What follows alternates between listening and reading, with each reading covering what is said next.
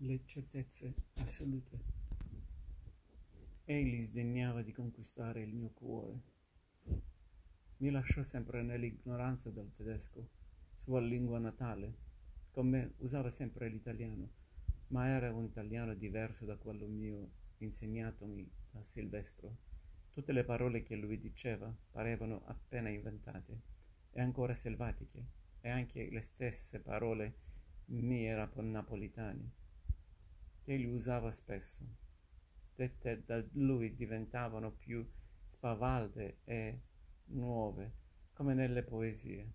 Questo linguaggio strano gli dava innanzi a me la grazia delle sibille. Quanti anni aveva? Circa diciannove più di me. La sua età mi pareva grave e rispettabile come la santità dei profeti o di re Salomone. Ogni suo atto, ogni suo discorso aveva una fatalità drammatica per me. Infatti, lui era l'immagine della certezza e tutto ciò che lui diceva o faceva era il risponso di una legge universale da, dalla quale io dedussi i primi comandamenti della mia vita. Qui stava la massima seduzione della sua compagna.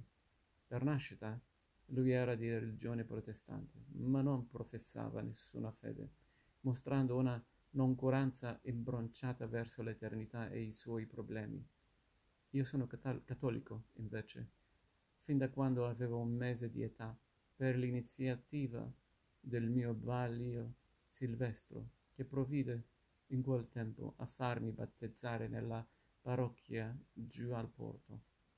Quella fu, credo, la prima e l'ultima volta che io visitai una chiesa in qualità di suddito cristiano.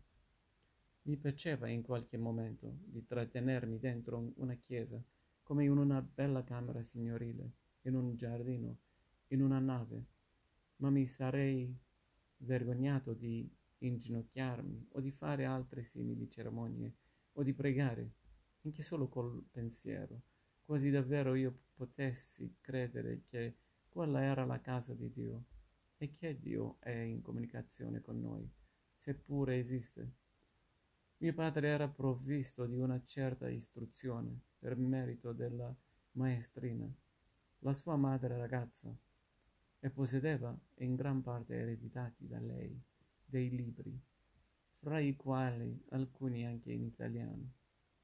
A questa piccola biblioteca di famiglia si aggiungevano nella casa dei Guaglioni numerosi altri volumi lasciati là da un giovane studente di lettere che era stato ospite per molte estati di Romeo l'Amalfitano, senza contare poi diversi romanzi adatti al, quanto, al gusto giovanile, polizieschi e di avventure di varie provenienza. E così io potevo disporre di una biblioteca rispettabile, pure se composta di volumi vecchi e sequinternati. Si trattava per lo più di opere classiche o di un genere scolastico o istruttivo, atlanti e vocabolari, testi di storia, poemi, romanzi, tragedie e raccolte di versi e traduzioni di lavori famosi, escludendo i testi per me incomprensibili, scritti in tedesco o in latino o in greco.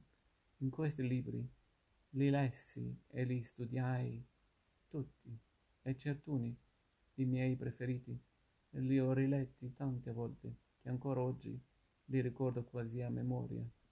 Fra i molti insegnamenti poi che ricevevo dalle mie letture, spontaneamente io sceglievo i più affascinanti e cioè quegli insegnamenti che rispondevano meglio al mio sentimento naturale della vita. Con essi e in più con le prime certezze che mi aveva già ispirato la persona di mio padre, si formò dunque nella mia coscienza o fantasia una specie di codice della verità assoluta, le cui leggi più importanti di, si potrebbero elencare così. Primo, L'autorità del Padre è sacra. Secondo, la vera grandezza virile consiste nel coraggio dell'azione, nel disprezzo del pericolo e nel valore mostrato in combattimento. Terzo, la peggior bassezza è il tradimento. Se poi si tradisce il proprio padre o il proprio capo o, in, o un amico, eccetera, si arriva all'infimo della viltà.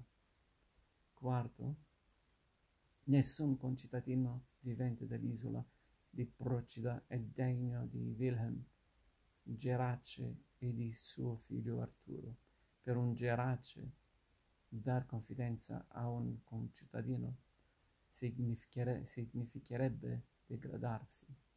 Quinto, nessun affetto nella vita uguale a quello della madre. Sesto, le prov- prove più evidenti e tutte le esperienze umane dimostrerebbero, dimostrerebbero che Dio non esiste.